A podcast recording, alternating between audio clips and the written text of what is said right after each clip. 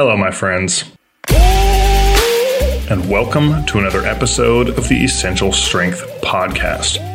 This podcast is an exploration of strength in its many forms, from physical to mental, intellectual to spiritual. I am your host, David Skolnik, and it is my job to bring in people from the health and fitness industries as well as law enforcement, research scientists, musicians, entrepreneurs, and more, and discover how strength impacts their lives, their work, and their outlook on the world. It is my belief that strength is a truly essential trait, and this show is out to prove it. So if you want to learn how to get strong, you're in the right place. This week's episode is supported by our friends at Strong Coffee. Strong Coffee is a brand for people who aspire to reach their potential, people who love coffee, and people who love getting things done. I count myself as one of these people.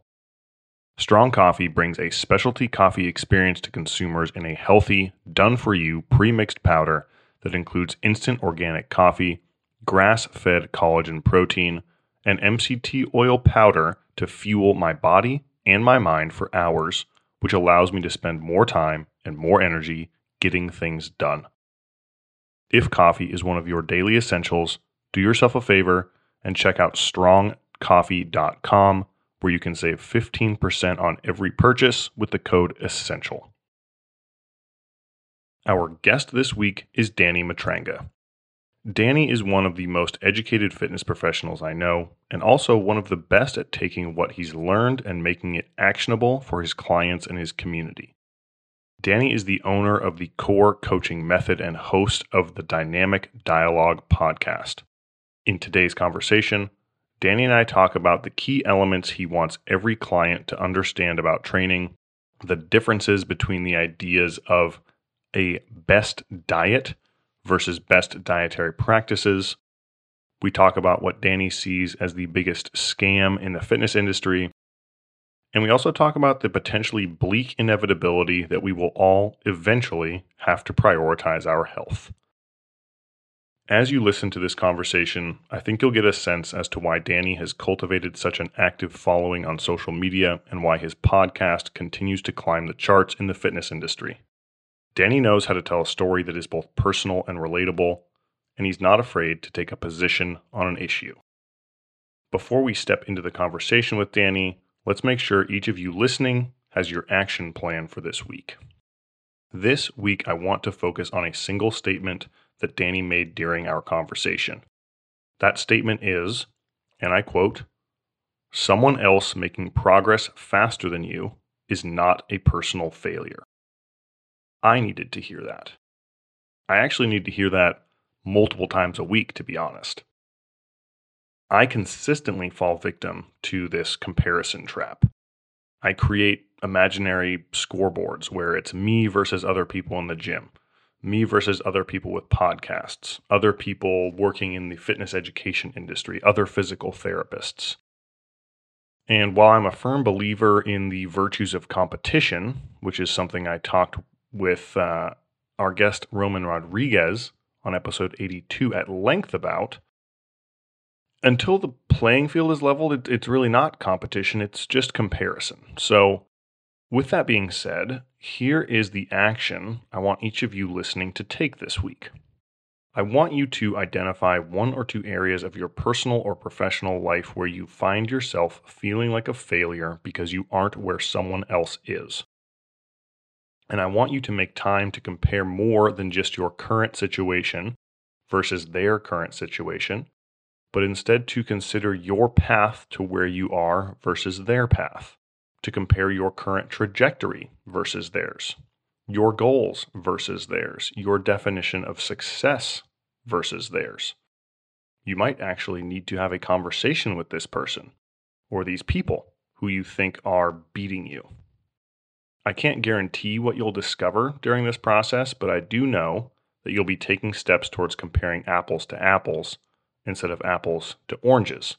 And that alone will help you see that you are not a failure.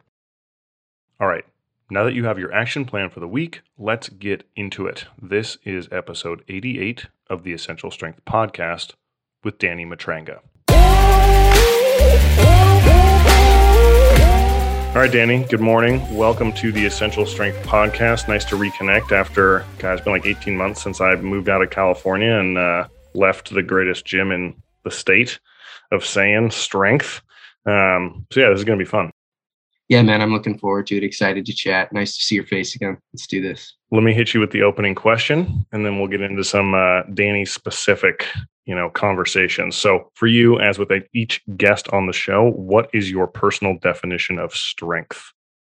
Yeah, so I think that you know you probably get some relatively fitness specific answers that bleed into non-specific or non-fitness specific answers but the, the word i often come back to when i think about strength is resilience which is just the ability to kind of push through the challenging things life throws your way. I think that a fitness plan an exercise plan helps one fortify that resilience because there's going to be many days that you don't want to do it but sticking to your plan and habit helps you show up in the face of adversity and I love how that carries over to life. So, a lot of times with my clients, when we're doing resistance training or strength training, I often find that we're building strength and resilience that extends outside of the gym too, which is just the ability to do the hard thing when you don't want to. I think that that's what strong people do, whether or not they're physically strong at all.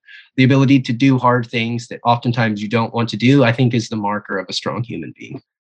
Have you had clients actually explicitly express that to you? Like, I found that training in the gym with you has helped me be more resilient outside the gym. Yeah, definitely. And I think like through the transformation of helping somebody live a healthier life, you communicate to them to reach your ultimate goal, you're going to need to make sacrifices. And that might mean giving up foods that you think are tasty or setting boundaries around people who are not necessarily toxic, but aren't necessarily aligned with you reaching your bigger goals. And you have those communication while you're training somebody.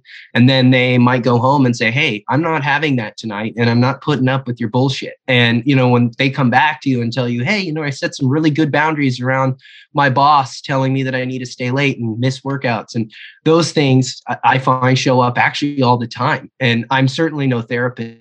I'm definitely not a life coach, but it's always nice when somebody says, like, hey, you know, I am prioritizing this and I'm I'm reorganizing my life to be more aligned with being healthy um, and setting boundaries. And so I, I see that stuff all the time. I think what you just mentioned about people not necessarily being toxic is worth talking about just for a second of all the things you just oh, said. yeah, sure. Um, because that's a very uh, probably overused phrase. It's very popular, you know, toxic this and toxic that. And I think mm-hmm. what you mentioned about there can be people who aren't toxic, but who also aren't helpful. Sure. Kind of like there's a difference between like there's a spectrum of things you could drink between like water and bleach, mm-hmm. like soda. Sure. it's not going to kill you immediately, but maybe like having that little drip over time, three, four, ten years later, you're like, oh man, like what happened to me? And I think relationships exactly. are kind of like that too. Yeah.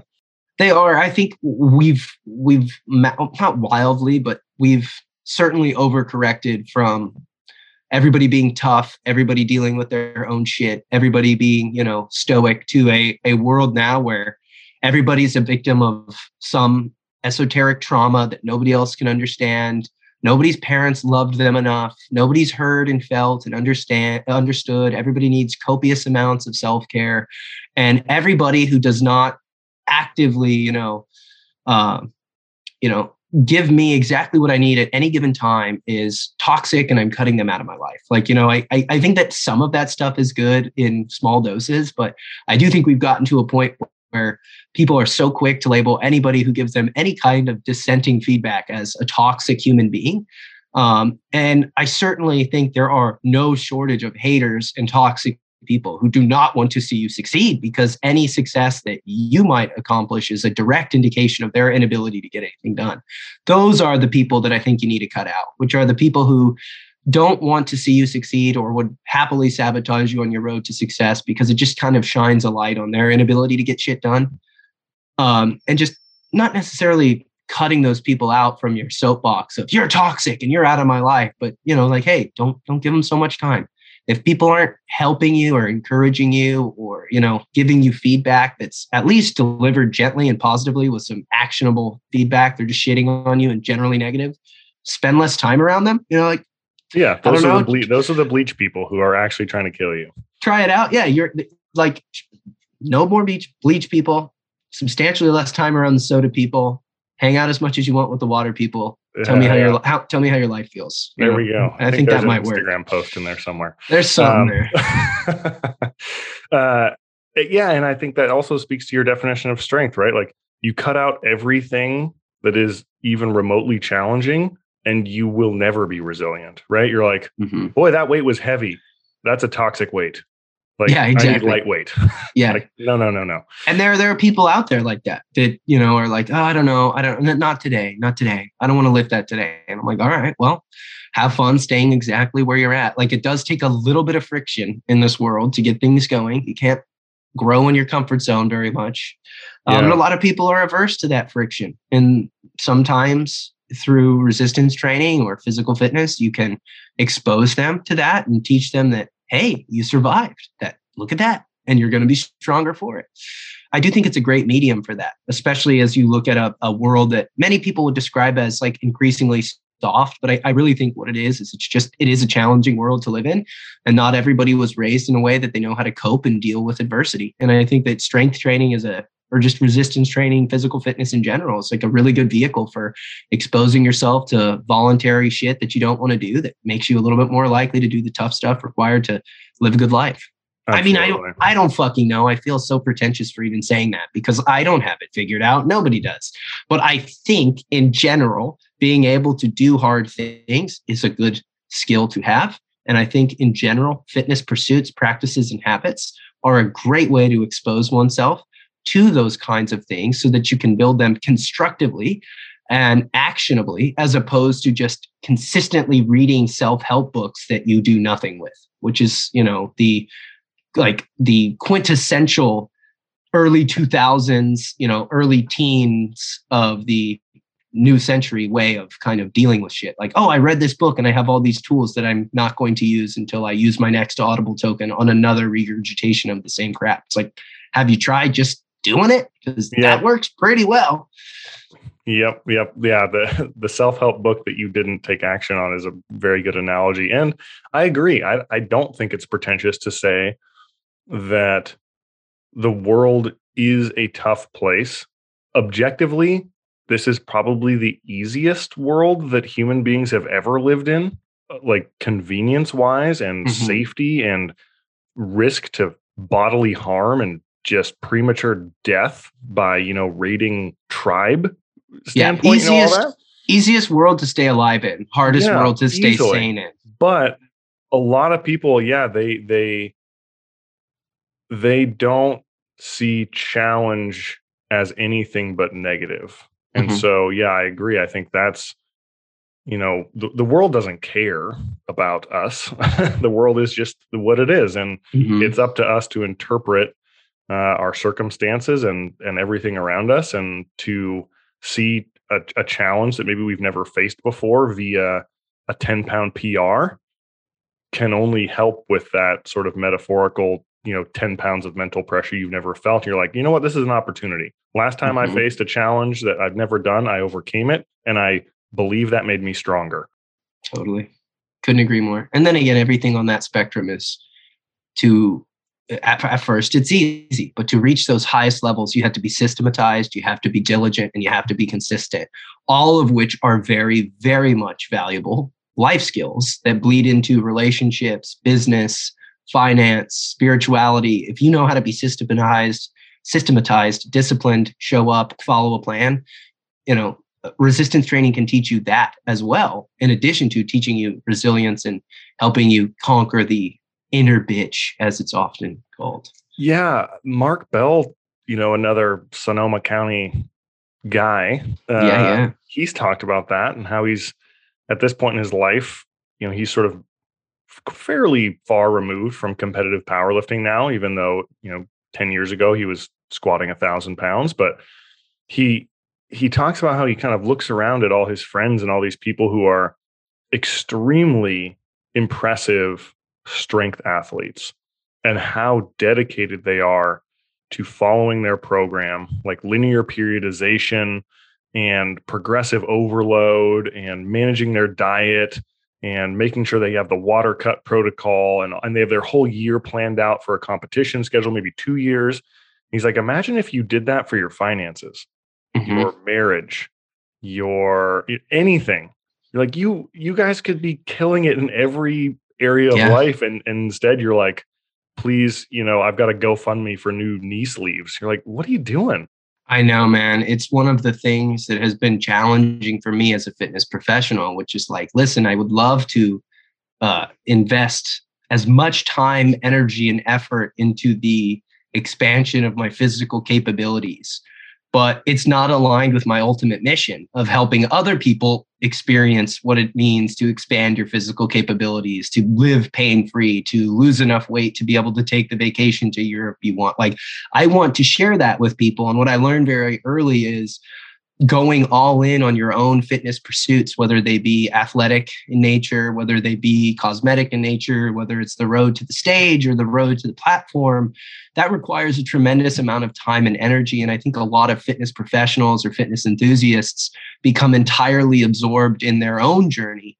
And while I think there are lessons to be learned from going all in on something, if you're unable to carry those lessons over into other elements of your life because you're so damn obsessed with what are ultimately short term goals that likely won't position you long term, financially, spiritually, emotionally, or relationally to be happy. Like, if you just want to fucking hug your goddamn stupid little bodybuilding sword trophy for the rest of your life and you want to walk around with that and that's what you have to show uh, i think you've done yourself a disservice because the habits behaviors and things it takes to develop an exceptional physique or incredible strength you can bring even if you can even bring a fraction of those to other people you can change the world. And i just there is a, a mildly self-interested vein of our industry that has always frustrated me. And i've been a, in that vein myself especially as somebody who found this industry younger i've, I've made all those mistakes. And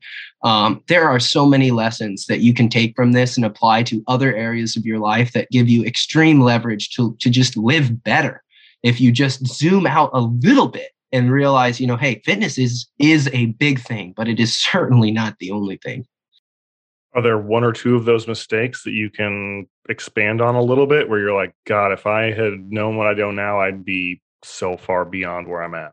Yeah. Unfortunately, because I found the game young, I got to make the mistakes early and and make the pivots and make the recovery. But you know, I, I would say absolutely the first mistake that I think a lot of people make in their fitness is grotesquely misunderstanding the stress adaptation cycle. Like I just felt more working out was better. And if I went six or seven days a week, I'd just grow like a weed.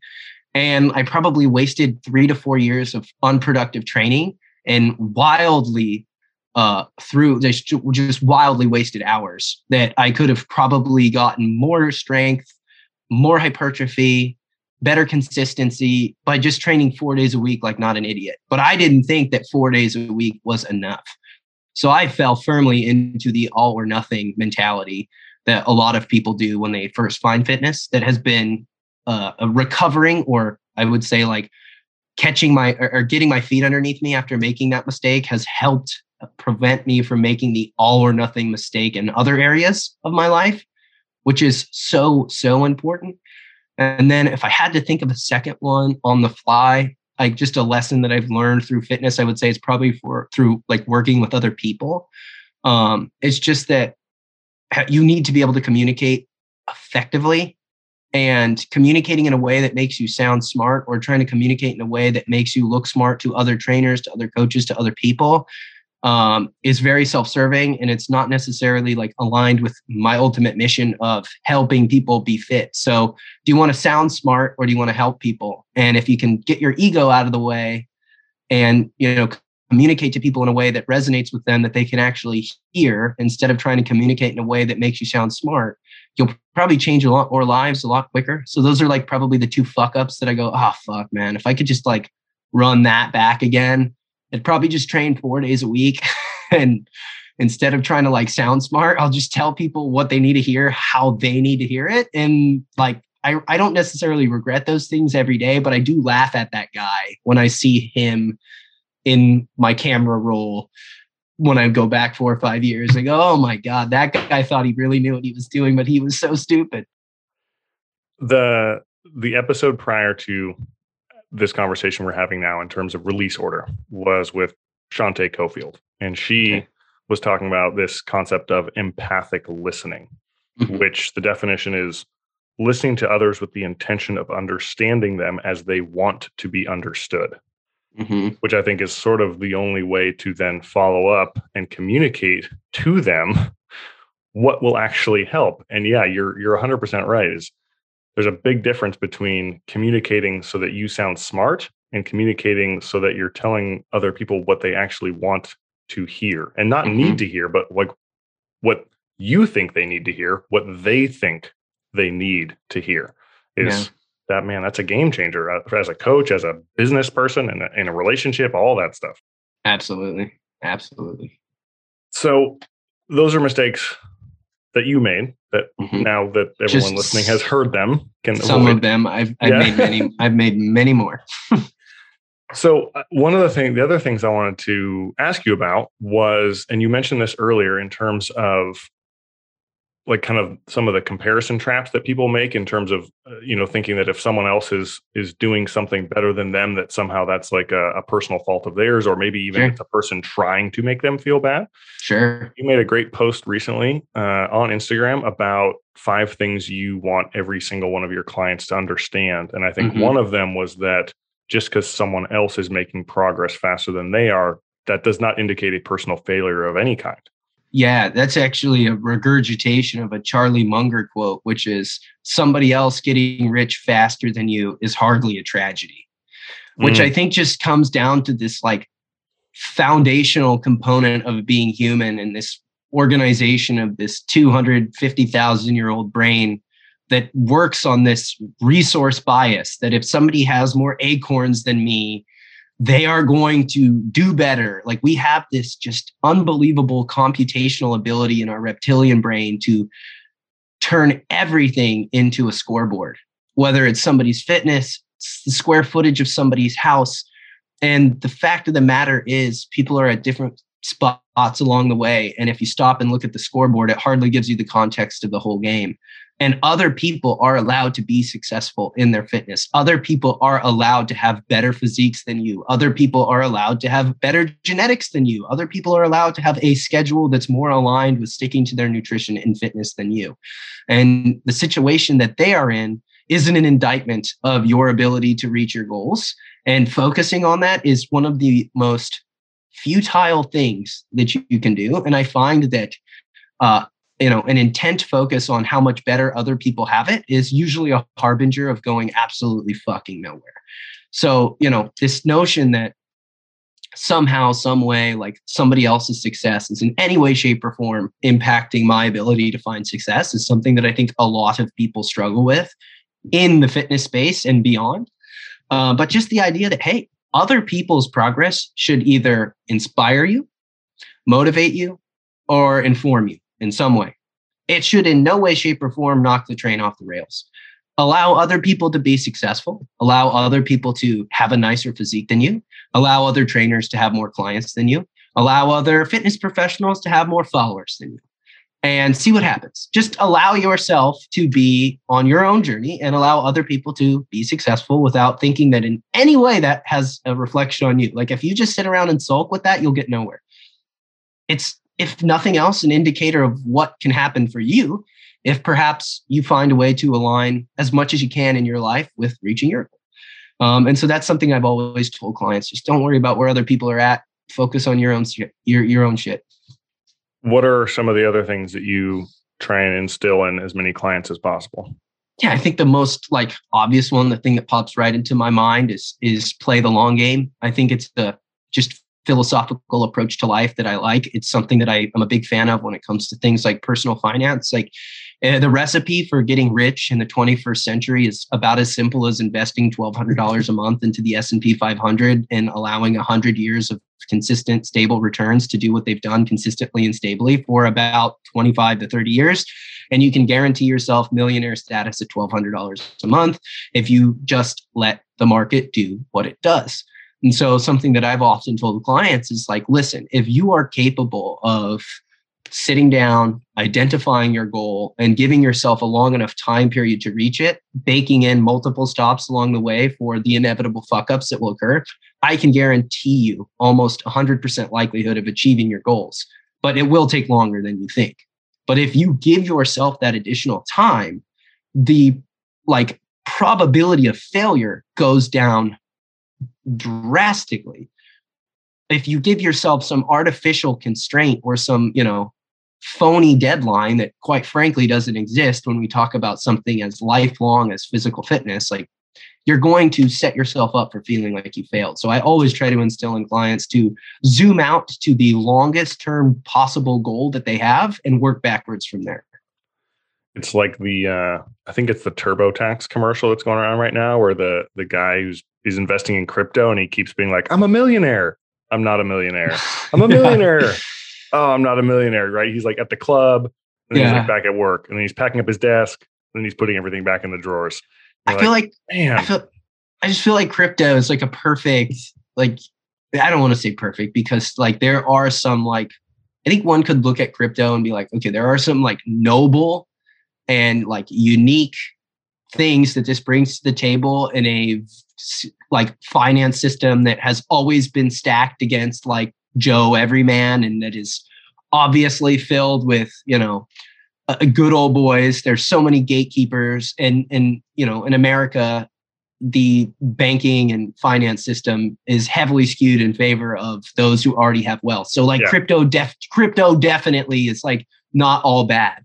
But like most of these shit coins are nothing more than the fucking dog shit diets and supplements that people hype you up on that they're just trying to make a quick turn and burn on. Like whether it's there, there are so many ways in which like fad diets and fad supplements are marketed to people who don't know any better by people who do know better and know that well this isn't exactly what i did to get in shape but i can make a quick profit on it. I'm like how is that any fucking different than shitcoin 69 or jizz rocket or like these are real coins that people are like hey let's just sell this to people who don't know any better and make as much money as we can until there's regulation here.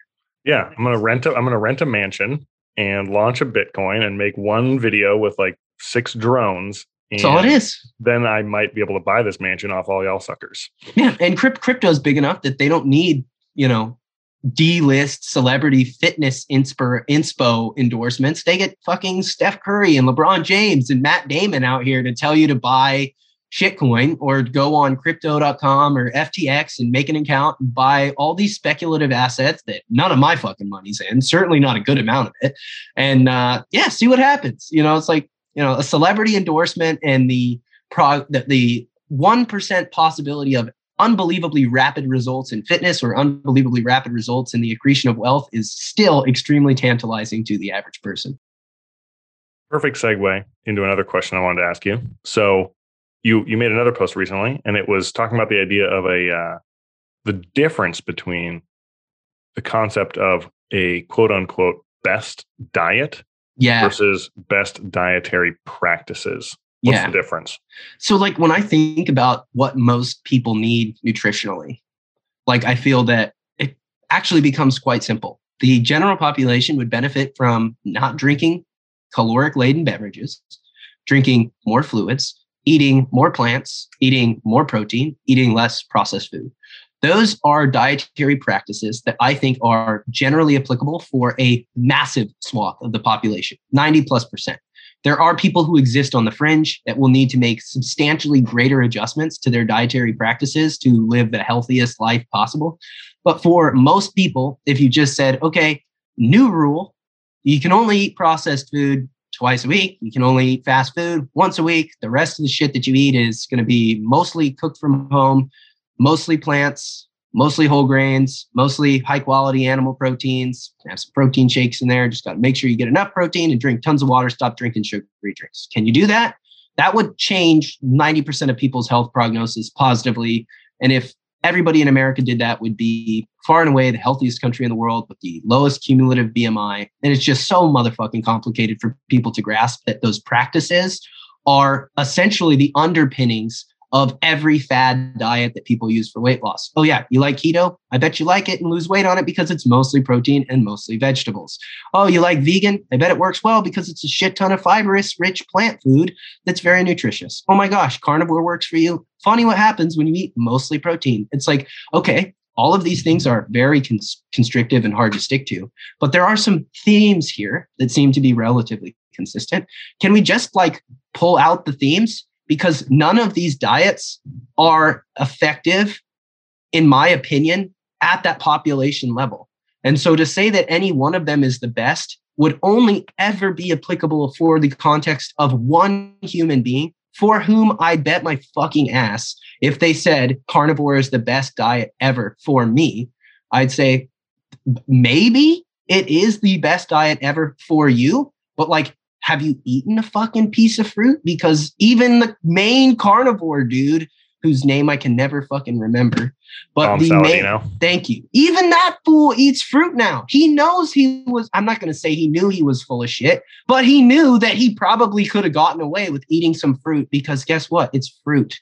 And it's like, oh, now you eat a mostly protein rich diet with fruit. Holy shit, dude. If everybody did that, we'd all be insanely fit and healthy and well and getting probably enough fiber to take a regular shit. And I know that you can dance around the fiber conversation with the carnivore people the same way you can dance around the fucking B12 conversation with the vegan people.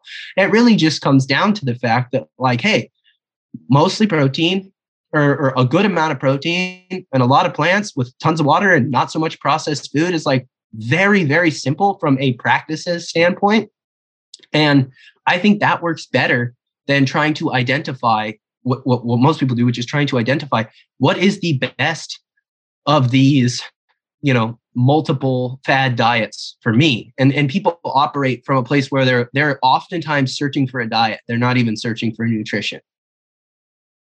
We're taking a quick break from the show to tell you about our partner on today's episode, and then we'll be right back to the conversation with Danny. Our partner this week is the Enduring Strength Training Platform. Enduring Strength is my online training platform built for the intermediate lifter or gym goer who is tired of doing the same routine and getting the same results month after month, year after year. If you are committed to the gym but feel your routine is getting stale, then Enduring Strength is for you. I built this training platform to address three common fitness goals gaining strength, building muscle, and improving endurance and conditioning. Enduring Strength cycles through five week training blocks designed to prioritize each of these goals individually, which allows for year round progress. No two training blocks are ever the same, meaning that every five weeks you get a completely refreshed plan. Your workouts will never be stale again, and those plateaus that you've hit, you will blast past them with enduring strength. Registration for Enduring Strength will be opening again on Monday, May 30th, which makes right now the perfect time to get your free two week trial plan. All you have to do is shoot an email to david at strongerinmotion.com and you'll receive a link to the Enduring Strength platform with eight free workouts. If you're ready for your free trial or would simply like more information about the Enduring Strength Training platform, Again, just send me an email, david at strongerinmotion.com, and you can check the show notes for even more details. Okay, let's get back to the show. That last bit, I mean, everything you said there was fantastic. That last little bit is so pertinent, though, because similar to exercise plans, right? Where people are looking for, you know, Google headline best exercise routine ever, but they don't care why. Like they're not actually thinking about their personal goals. And the idea of like, what does keto even mean? Mm-hmm. Like what you know, most I don't think most people really understand it. I think they just think it's maybe high fat or something, or it means they can't have bread. Uh, you know, or whatever they're eating, they think they're eating low carb when they're just eating tons of vegetables. You're like, those are carbs. Like white bread is not the only carb, and neither is donuts. So yeah, I think, oh, man, so important. Like the the nutrition industry, similar to the healthcare industry and fitness, is like it is a business, right? People working in healthcare, nutrition, and fitness need to make a living. But if the point is to make money and that takes precedent over helping people get healthy or fit, then that's an issue. Totally. And I, I couldn't agree more. Like so many people, our, our nutritional literacy is, is theoretically should be built on our foundational understanding of a few basic things, which of course we don't teach children, but like most people who do keto don't know what it is. Most people who do veganism don't have some ethical flag that they're planting. I, I, totally respect that. Most people are making largely misinformed decisions about their health because somebody who's also misinformed communicated that to them. And they have built a narrative around these things that might be entirely fictitious and completely, completely misinformed. Uh, you know, I, I know I know people who think they are keto that eat carbohydrates. Like, like, like that and is inherently and theoretically like hard to do. Like, unless the carbohydrates you eat are like in single tiny like one gram servings, like it just shows that most people really don't even have a target that they're aiming at. They're just spraying. They're just hoping something lands and they're just using terms. And like that's why I say like like let's shift away from diets and, and towards these foundational practices and components of human nutrition that are the bedrock of what most fit, healthy, successful people do, whether they try to reskin it and package it as a diet or not. Yep. Frustrating, man. Frustrating, frustrating stuff. It's so much simpler than we've made it out to be. Same with training. Yeah. It really you know, is, but it takes that long term approach. Like it's kind of yeah, not not even like I mean we could go back to the crypto example, but I feel like most people are trying to hit the diet lottery. I, it's it's kind of the same. It's just like okay, you can do that for your whole life, and the mathematical probability of you hitting it are fucking is dog shit. And you know what people like say about the lottery? Seventy times less than getting struck by lightning. they say they say that the lottery is a tax on stupid people, and that's exactly what it is. And I don't mean that to sound condescending and pretentious. I really don't. Like I have played the Mega Millions, and you know what I thought when I went and bought that ticket? What the fuck am I doing? I know the odds of winning the lottery are dog shit, but we all get caught in the hype and the FOMO, which is like a new societal experience that social media makes like 10 times worse. But yeah, if you're trying to win the diet lottery, the odds of you losing are substantially higher than you winning if if you know you just look at mathematical probability, which is another thing people are absolutely horrible at. So I think this speaks, and you and you've touched on this a couple times, sort of the the separation between working off of um, motivation mm-hmm, versus mm-hmm. working off of a foundation of discipline. I think yeah. you know there's you have to be on some level motivated to start.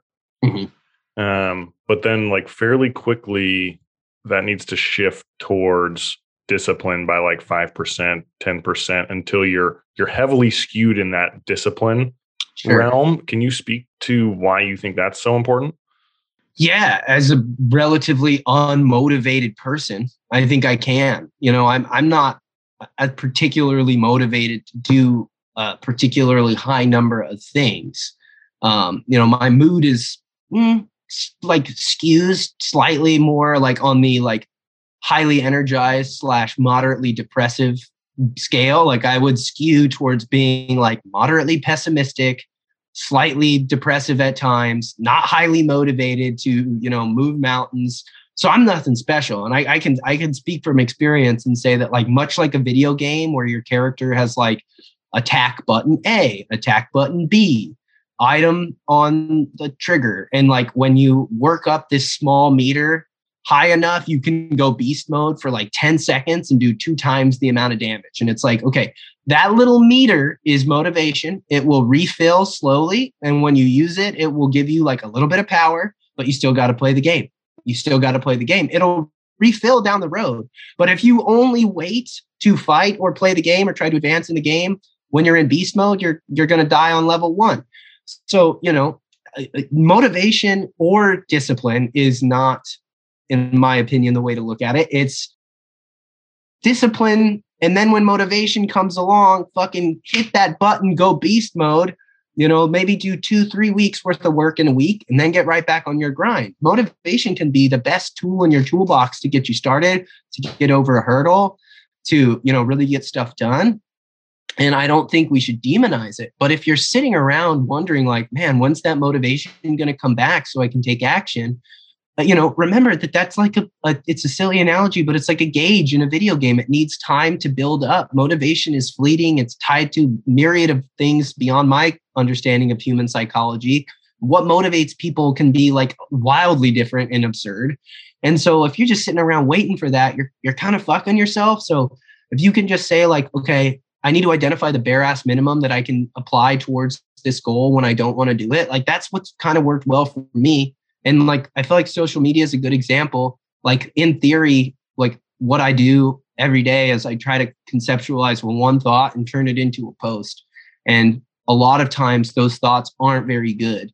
Um, but sometimes they are. And when they are, and I get the feedback that they are, that actually generates more motivation. And so if, when I wasn't motivated to make content because my content sucked, I just said, oh, my content sucks. I'll do it when I'm motivated. I'd actually never make good content. So I think what it really never is, make it's like any content. none. Just just find something you can do on the days that you're the least motivated to do something, and set that as your bare ass minimum. And if that's your floor, if your floor is above zero, it'll be substantially better than hoping that you have this high ceiling. It's a lot like football or, fantasy football, which I play. Uh, you know, which is like, hey, at, at multiple points throughout this theoretical pretend draft where you're drafting players who might do well for you in this stupid little game, you're always choosing between guys who have a high floor or a high ceiling.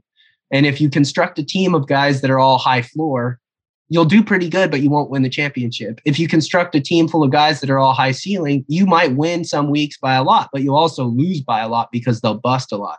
You need to create a perfect team of just the right amount of high floor and high ceiling players to win.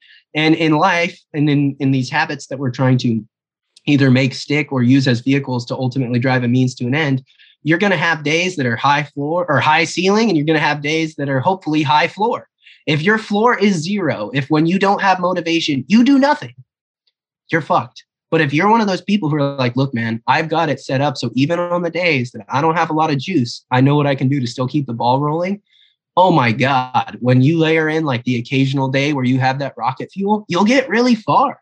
But just set yourself up so that you have a floor that's higher than zero. And when the motivation comes along, slam the button. I think you'll be good. That's my opinion on it, which again, pretentious as it sounds, I think works. no, but you, I mean, what can you speak to other than personal experience and then also what you've tried to instill in the people you work with and you've seen work, right? It's like anecdotal evidence is, is, is pretty important. And I'm sure you could find a self help book to read that would outline yeah. most of what you just said. And I've read them all. I've read them all, dude. I went through my fucking Tony Robbins phase, and I'm like, that dude's soft. Then I went through my Jordan Peterson phase, and now I think that dude's a fucking idiot. And really, what it comes down to is like, okay, this stuff is good for you at different stops in your life, and your receptivity to it is highly correlated to your worldview. At the end of the day, you got to do it. you got to do it. You can read them all, but you got to do it. Mm-hmm. Yeah.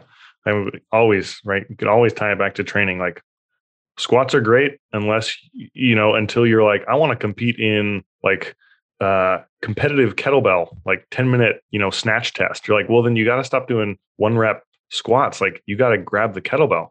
You know, yeah. Tony Robbins is good until you, you know, you need some stoicism, right? And you yep. got, then you got, then you got to grab the Ryan Holiday because you're not going to get it from Tony Robbins.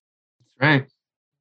You know, we talked earlier about not comparing yourself to others, except mm-hmm. to, you know, have them potentially motivate you or inform your decisions, maybe mm-hmm. inspire mm-hmm. you a little bit. Sure. And I, I do think there's a benefit to what you were just saying about keeping your floor high, even if your floor is like one, sure, zero. Sure. Anything's better than zero. So many people at zero most of the time.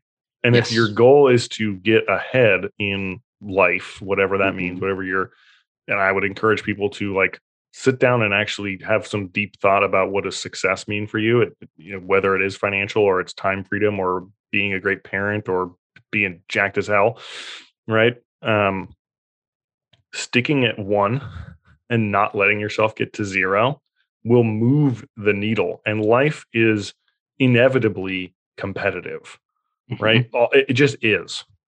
We're Like, still an animal, which always- people yeah, have a yeah. tendency There's to the- forget. I'm I'm in a little bit of a Jordan Peterson phase right now, just like getting through the 12 rules for life. Yeah, and don't get me wrong, I don't hate Jordan Peterson. I don't, and, and I like like I, I have read his 12 rules for life. I've, I haven't read it. I've audibled his 12 rules for life, and I've consumed almost every podcast he's ever cons- ever produced. And I find so much of what he says to be valuable.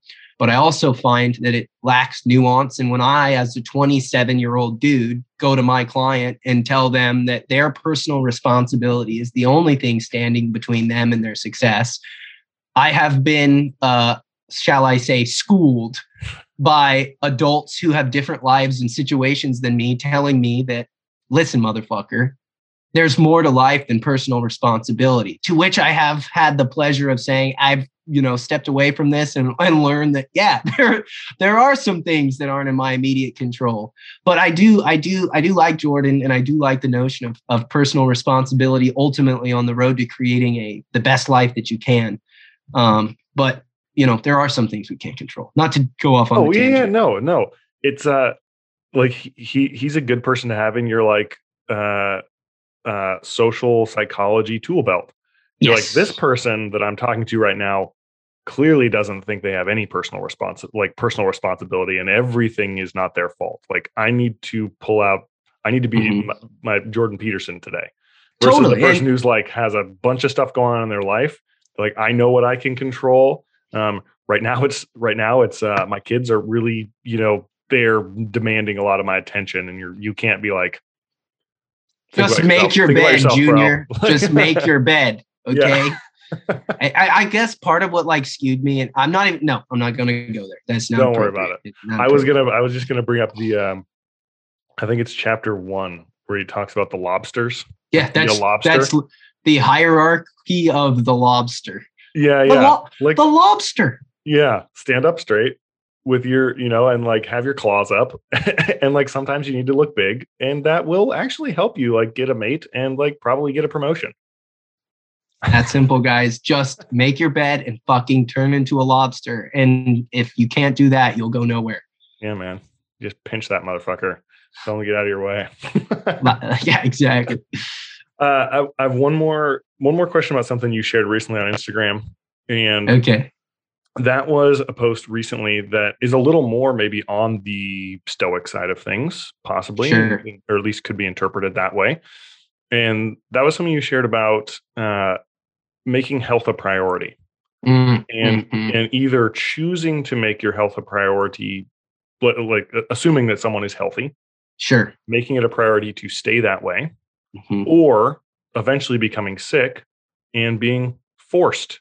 Like at some point, no matter what, it's inevitable, possibly uh, terribly inevitable, that we will all prioritize our health. But Yeah, we have a right? choice as Like to when and how, right? So, like, yeah, we're all going to die. We all got that down. We're, we're all eventually going to reach the same destination. And hopefully, we reach that destination peacefully at old age with good health, surrounded by people we love as we gently fall to sleep and we don't wake up. But most people don't die that way. Unfortunately, most people die of preventable illnesses or illnesses that are oftentimes highly correlated with lifestyle decisions. And I, I like that quote because it speaks to the idea of where things fall on a prioritization like framework or ladder. And I think if you spent your whole life with your health being a top five priority, you can pro- you can prevent being, you know, in a position where your health is your only priority because you're fighting for survival. And so if you take rudimentary care of yourself over the course of your life by focusing on these practices that we've talked about nutritionally and some movement practices that help you maintain and fortify your health, you can avoid being in that horrific situation where you get a diagnosis that then that is your life. Your life is now fighting this illness. That is priority number one. And my dad was diagnosed with Parkinson's disease at 46 years old. He can't walk anymore. He got a horrible hand dealt to him, and he was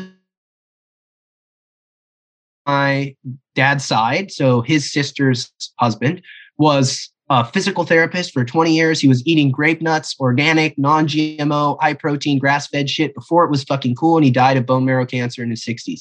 Not everything is preventable, and healthy people get horrifyingly unfortunate diagnoses all the time. But that's the very, very rare exception to the rule. Most people who get diagnoses that change their health forecast for the essentially rest of their life are getting for are getting diagnoses that are heavily correlated with the lifestyle decisions that they've made. And so I like to think that a little bit of movement and a little bit of nutritional competency in the earliest part of my life will hopefully help me push those kinds of diagnoses or battles off altogether or at least down the road. Um, but the idea that you can avoid them altogether is is is uh, misguided. You will have to pay the piper. It will come a knocking. And so if you don't make it at least, let's say a arbitrary number here, a top five priority in your life, your health and nutrition, I could almost guarantee that you will have a period of your life where fighting for the quality and duration of your life becomes a number one priority. Which, if you have no experience prioritizing that at all, what a fucking miserable life that is oh, you know, I made it to 60 and I had catastrophic liver damage from drinking my whole life. And now here I am sitting having to entirely reorder how I eat. I have to start exercising for the first time and I can no longer indulge in this, you know, habit that I'm entirely physiologically addicted to. That's to fucking suck way more than any tiny ass sacrifice you make with your diet or moving. And it's like, listen, I have seen this. I have seen people suffer through this when they didn't have the choice. You do. Mm-hmm. Don't, I don't want you to suffer like that. It's horrible. It's terrible to watch. It's not fun. Like, I know it kills my dad every day, knowing that when I was in high school, we couldn't shoot hoops, we couldn't play catch, he couldn't go to games. That was hard for him. And he did nothing to deserve that. But it can come a knock in any fucking time. And you never know when it's going to come a knocking. But you can really, really make it less likely that it comes to your door if you do a few simple things on the front end. So I try to remind people of that as much as I can. Yeah. Similarly, my dad was diagnosed with MS in 2014. Likely has had it for likely had it for 30 years prior to actually being diagnosed. Mm-hmm. Again, that's not really a lifestyle related disease. But I think it's important to realize that, you know, for your dad, for my dad, for people in these situations, cancer is different. Cancer because cancer can be so rapidly um, sure. life altering and and rob people of so many years of life. Totally. Um, Parkinson's MS more often rob people of quality of life for an extended period of time, unfortunately, which I, there's an argument for what's better, what's worse, but we don't have totally. to go there. Um, but, you know, I'm thankful, and I know that my dad and my brother and my mom are thankful that it wasn't MS on top of, right? else Heart disease, diabetes, like there's a reason that my dad has not probably had a ton of like relapses in his ms and that he's still relatively mobile and that he doesn't need a full-time caretaker right? And that he can do almost everything for himself. And right? when he got that diagnosis a lot of lot, a lot of lifestyle stuff on top of the unavoidable. Yeah and and and this is the thing. Some people get a diagnosis and they rise to the occasion. Some people get a diagnosis and they become a victim of their circumstances if you get diagnosed with Parkinson's disease and MS, it's not the end of your life. There are things you can do, but you immediately have to prioritize those things. There are people who get diagnosed with diabetes who continue to just do what they do. There are people who have diabetes that don't know they have diabetes because they probably know they have diabetes, but they have no interest in getting a diagnosis and treatment because changing their lifestyle is very, very hard. And so I think that like essentially what the the message there is is you're going to be asked to rise to the occasion one day or another. Um, and if you choose to rise to the occasion voluntarily, you might not get called out down the road. And so you can either start fighting now or you can fight like hell down the road. But if you have to fight like hell down the road and you never fought before, you're probably going to get knocked on your fucking ass. Yeah, that is a great way to put it. Absolutely great way to put it. Urgency. Like there's such an urgency. You know, people skip the gym, they skip cooking, they skip grocery shopping. Very few people skip chemo, right? Nope. Because it's like, I gotta, I'm gonna die. Right. What's the alternative? And you could make the argument that the alternative for skipping these things voluntarily in your youth is setting you up for a date with disaster down the road. And Yeah. so I and I and again, not all these things I, I- you can't forecast perfectly. There are always outliers, but the general life's uh like the general life trajectory for a sedentary human being who does not put much effort or energy into the maintenance of their health is not a trajectory that I'd like to align myself with personally. Agreed. So, speaking of all these these lifestyle things that can improve the trajectory of my life, your life, everyone listening's life, I want to move to the closing question for the day, Let's do it. uh, Let's and do that it. is for you, Danny. So, this being the Essential Strength podcast, we start with your personal definition of strength. In closing, what are three essential elements of your day to day life, little routines, activities, or habits that you try not to go a day without? Okay. So I have a dog. track. I have a I have a dog and that dog loves me unconditionally. And I try to every day for at least 60 seconds when he is laying on the ground with his butt in the air wiggling his little nub tail.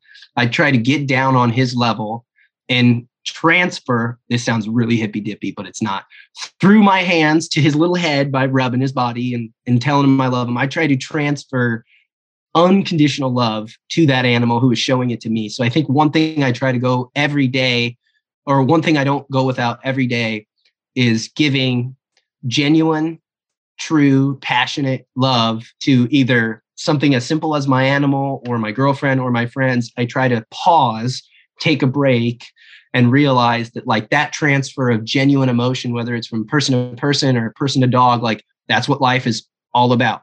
And if you're not taking time or making time for that, you know, you're not experiencing everything that life ha- has to offer. So I try to slow down, show affection, and and really live in the moment with those simple things. That's something I do every day with my dog. I literally stop and I'll be like, "Has it been a minute yet?" No, keep rubbing that motherfucker's belly. He deserves it. He loves you unconditionally.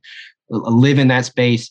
Do that. Something else I try to do every single day is like I try to identify moments where I'm like, "Ah, I don't want to do this. So, for example, yesterday I was helping somebody move some furniture, and then I had to go back by the studio. And on my way back by the studio, I saw the UPS truck dropping off these lockers that I ordered. And I was like, fuck, I can stop right now and assemble those, or I can wait and do it tomorrow. And one of the things I try to do, like specifically, is catch myself in those moments and go, no, go do it now. And so, something I try to do every day is specifically find a task that theoretically could wait to be done tomorrow and do it today. The old Benjamin Franklin quote of don't put off t- till tomorrow what can be done today. Those are things. And I would say like exercise, but truthfully, I don't exercise every day. I would say eat healthy, but truthfully, I don't eat healthy every day. But a health practice that I do try to commit to every day that sometimes can be a workout is getting outside. Being outside, whether that be playing golf, whether that be taking the dog for a walk, whether that be just getting some sun. Um, those are some those are those are three things that I would say that I do every single day that make my life a little better. Get outside. Don't put off for tomorrow what could be done today and love someone or something unconditionally for at least 60 seconds. It's one minute. It's amazing what that does to my mood. And I know Yeah. I'm in my, my room right now. My room's full of garbage. That dog is sitting outside that fucking door right now, waiting for me to open it. And he's going to roll over on his belly the minute I get off, and I'm going to rub his belly, and he's going to be the happiest guy on earth. And I get to, re- like, it, when you realize how simple it is and how little effort and energy it takes to change the mood of a, any animal, whether it's a dog or a human, you live your life like a little bit differently. Because if I can do that for him with one minute, like, and one smile at the grocery store goes a long way, you know, like one door being held open for somebody goes a long way. I think it just starts a cascade of me being a less shitty person. So I try to try to get that done every day. Right on, man. Hey, I appreciate your time. Appreciate the conversation. Um, you know, the amount of thought you clearly put into all your answers, right? None of this is just shallow. This is legitimately wanting to express ideas. throwing it at you from wherever it's coming from this morning, it's probably the two espresso shots I had. Bingo. Well, man, that dog's going to get the best belly rub of his Ag- life ag- then. aggra- ag- aggressive belly rubs. yeah, yeah, yeah. He might ask you to stop. Uh, all right, dude. I'm gonna I'm gonna hit the stop button, but uh, hopefully we can do this again sometime. yeah, dude. Anytime. Happy to uh, pop on. Hello again. It's David, back to wrap things up and tell you what's coming up next week on the Essential Strength podcast. Remember, if you're enjoying this podcast, be sure you're subscribed and that you're sharing these episodes with your friends and family who would appreciate what we're talking about on a week to week basis. You can tag the show on Instagram at Essential Strength Podcast, and you can tag me, your friendly host, at Dr. David Skolnik, DPT. And don't forget to check out our partners that made today's episode possible Strong Coffee. You can check out strongcoffee.com and save 15% off of every purchase with the code ESSENTIAL at checkout. And the Enduring Strength Training Platform. If you are tired of doing the same workouts and getting the same results, if you are ready for a training plan that will get you strong and healthy now and for the long run, send me an email david at strongerinmotion.com. Today's conversation included some very important and, dare I say, profound moments. A few key pieces to remember. Fitness is a big thing, but it's not the only thing. Avoid falling prey to the all in mentality. Communicating to sound smart and communicating to help people are two different things. Fitness requires long term investment, and comparing your journey to anyone else's is a futile pursuit. That's a wrap for this week's episode, but make sure to tune in next week when I'm going to be doing a solo episode taking a deeper dive into the differences between personal training, group coaching, and following a training plan. You'll learn which of these three options is likely best for you how to weigh both the financial and fitness sides of the decision. And for the coaches and trainers listening, you'll learn how to create offers that target all three levels of this fitness business continuum. Until then, we wish you strength and good health.